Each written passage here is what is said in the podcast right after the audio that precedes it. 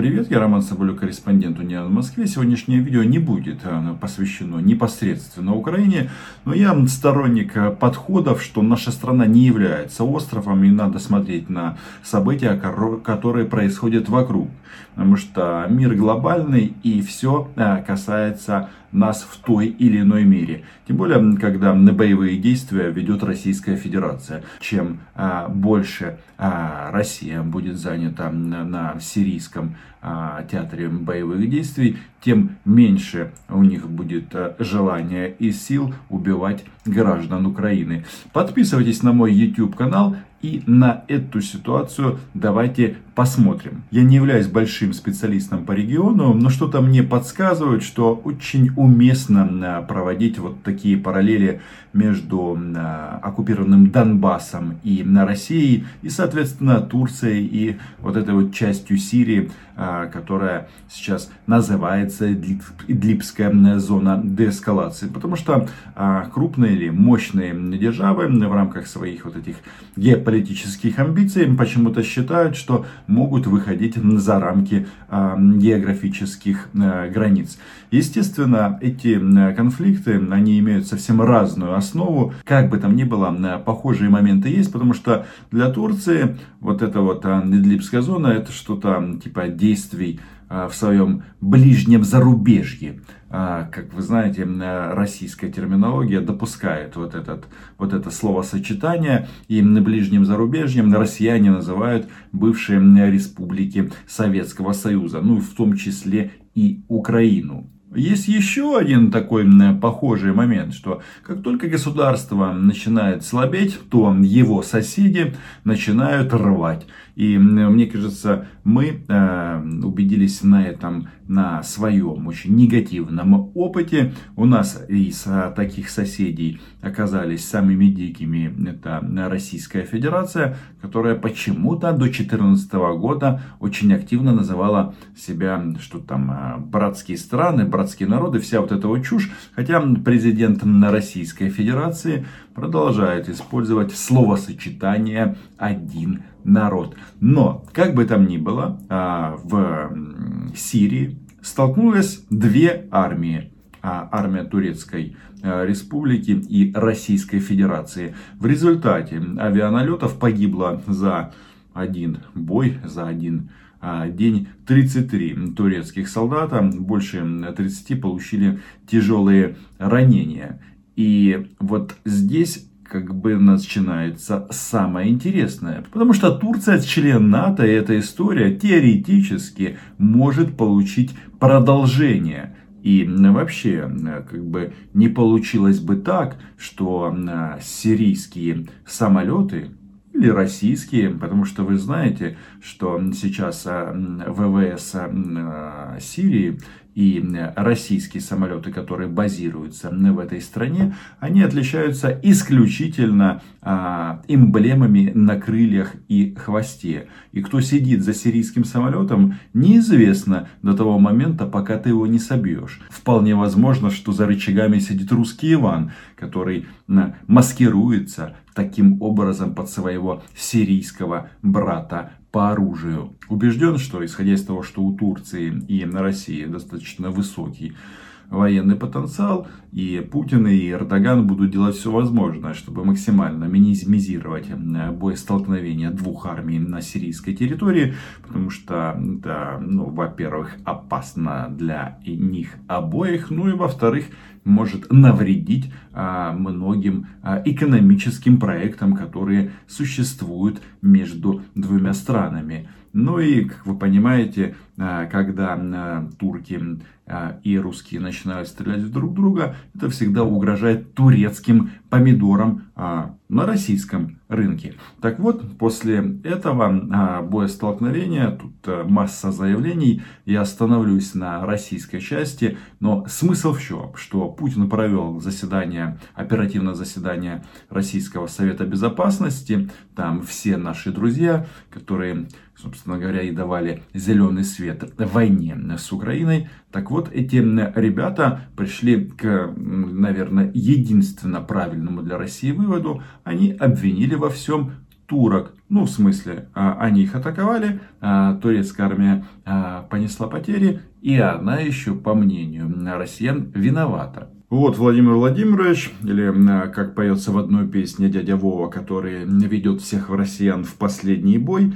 Ну, здесь он пока не последний, но тем не менее. Нам здесь становится известно, что состоялся детальный разговор о ситуации вокруг сирийской провинции Идлиб. Выражена крайняя обеспокоенность в связи с резкой эскалацией и так далее, и так далее. Далее мы узнаем, что по согласованию и в соответствии с настойчивыми просьбами российской стороны, ранее в Идлибской зоне появились наблюдательные посты турецких военных, в обязанности которых входит контроль за деятельностью боевиков, недопущение террористической активности и предупреждение агрессивных действий по отношению на российских военных объектов. И тут, внимание, выполнить эту задачу турецким партнерам не удалось удалось, ну в смысле э, защитить или э, предотвратить атаки на российские военные объекты. И судя по всему, именно за это они и поплатились. По крайней мере, это следует из вот этого прекрасного релиза, что в ходе наступательных операций сирийской армии против террористических группировок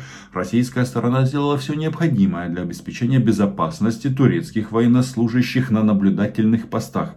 Ни один из турецких военных на этих постах не пострадал, но трагические случаи гибели турецких военных произошли в местах проведения наступательных операций со стороны террористических группировок. Обращено внимание на то, что турецкие военные в Идлибской зоне за пределами наблюдательных постов находиться не должны. Ну, то есть, э, россияне говорят, что турки вы сами виноваты. И тут уже как бы э, ответный ход за Эрдоганом. Любопытно, что тут еще российские топ-чиновники надеются, что турецкие власти примут все необходимые меры для обеспечения безопасности загранучреждений и граждан России Э, в Турции имеется в виду, что многим не понравилось э, туркам, что их э, военных убивают россияне или с помощью россиян. Я вот тут помню, когда э, турецкие военные сбили российский Су-25 или Су-24 в 2015 году, то тут э, налетели и камни, и что только не летело в посольство Турции. Но эту историю обсуждали сегодня на пресс-конференции э, представитель Люксембурга. Э, да, это одна из величайших и богатейших стран Европейского Союза. И Сергей Викторович Лавров. И там он очень много интересного нам поведал. Оно, я думаю, э,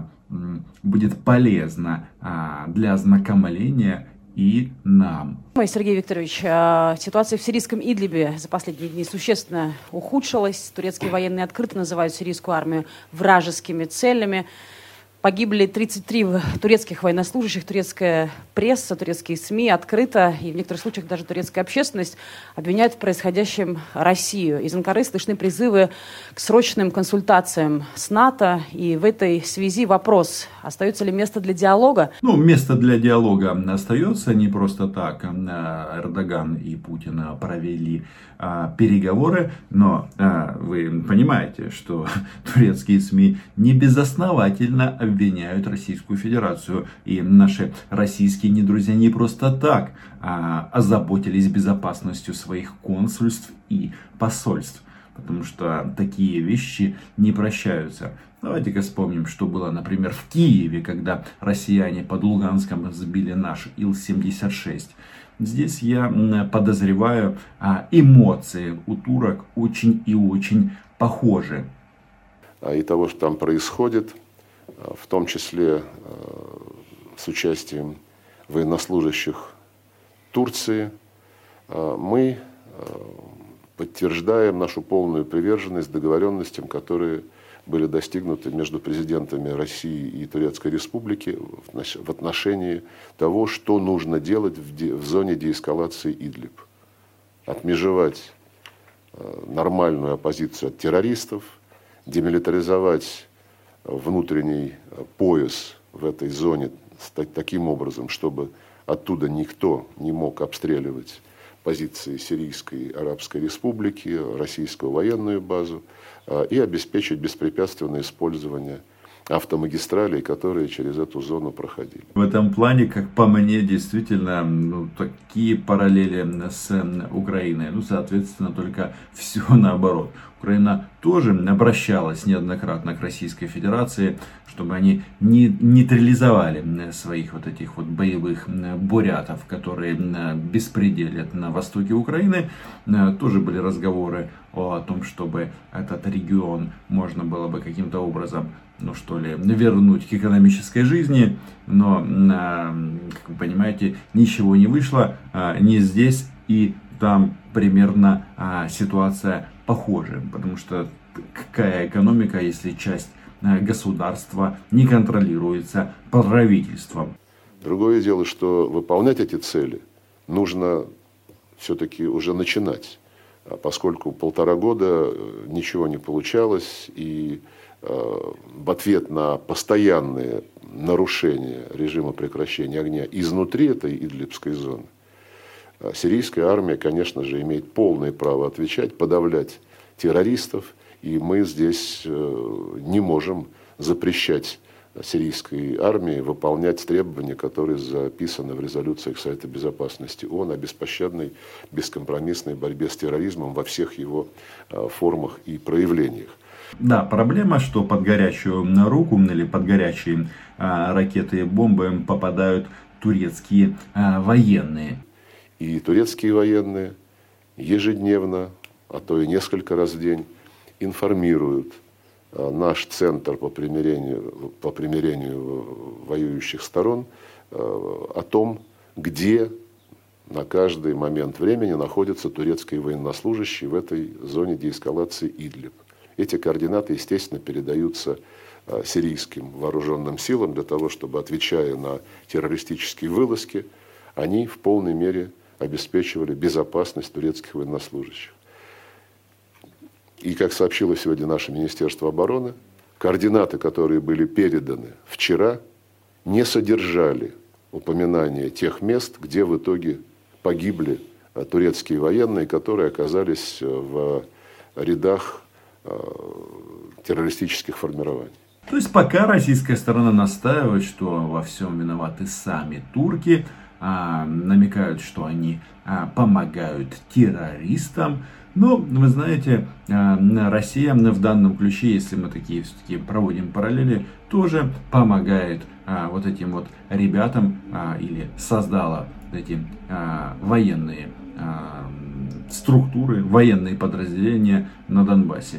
Вот здесь, по-моему, а, абсолютно а, идентичные ситуации. Мы приносим соболезнования и, повторяю еще раз, мы делаем все, чтобы, чтобы безопасность тех турецких, турецких военнослужащих, которые обеспечивают режим, режим деэскалации в зоне Идлиб, была обеспечена, и наши военные на земле готовы эту работу продолжать. Соболезнования, ну то есть российский дипломат а, начал заниматься действительно своим делом и делает все, чтобы минимизировать военные боевые столкновения армии России и а, Турции. Но вот, собственно говоря, мы подходим к самому интересному, к НАТО. Я не думаю, что, да, вы упомянули о запросе Э, турецкой стороной консультаций э, в НАТО, ну, это, наверное, право любого члена Североатлантического альянса в Вашингтонском договоре, который регулирует э, отношения между членами НАТО, записана возможность и потребовать консультаций в случае, если кому-то грозят риски в отношении территориальной целостности. Консультации – это статья номер 4. Там как раз говорится, что можно поговорить, когда существуют риски. А вот а, намного интереснее в этом плане статья номер 5. И Сергею Викторовичу она совсем, ну то есть от слова а, абсолютно не нравится. Соответствующей, страны есть там и статья 5 которая посвящена ситуациям, а, когда на одного из членов НАТО осуществлено нападение, как там написано, в Европе или в Северной Америке. тогда вступает в силу механизм консультации и ответных действий. Я не думаю, что то, что происходит сейчас в Сирии, подпадает под какую-либо из э, ситуаций, предусмотренных вот в этих разделах э, Североатлантич... э, Вашингтонского договора, который закрепил исключительно оборонительный характер Североатлантического альянса. Сергей Викторович говорит о том, что это не та ситуация, когда НАТО обязано вступиться за Турцию, потому что это боестолкновение произошло э, вне э, территориальной ответственности альянса. И это важно. И, кстати, ну, в этом смысл есть, потому что Турция же не согласовывала с альянсом свои действия в Сирии. Но согласитесь, пятая статья, а, которая гарантирует военную помощь в случае военной агрессии, уж очень и очень привлекательно, особенно для таких стран, как Украина. И недавно один из э, наших топ-чиновников говорил, что даже оккупация Донбасса и Крыма э, вряд ли остановит вступление нашей страны в НАТО. И в России эта мысль тоже время от времени проскакивает. Единственный момент, почему же, собственно говоря, до сих пор у нас уровень поддержки идеи вступления в альянс составляет чуть больше 50%. Это после всего, что сделали россияне. А как вы а, видели а, Сергея Викторовича, альянс или военное противостояние с этой военной машиной совсем не радует. Хоть они и хвалятся, что у них и бомбы, и ракеты, и так далее, и так далее, но с НАТО тягаться они не хотят. В этом, собственно говоря, главный вывод, который я спешу сделать для украинской аудитории, что а, ни в коем случае нельзя становиться слабыми, чтобы тебя рвали твои соседи, ну в данном случае Российская Федерация, и б, а, когда ты член такого военного альянса, как НАТО, вот эти вот ребята, даже если у тебя будут какие-то проблемы, не сунутся. На этом все. Читайте агентство Уняны и подписывайтесь на мой чудо YouTube канал. Чао.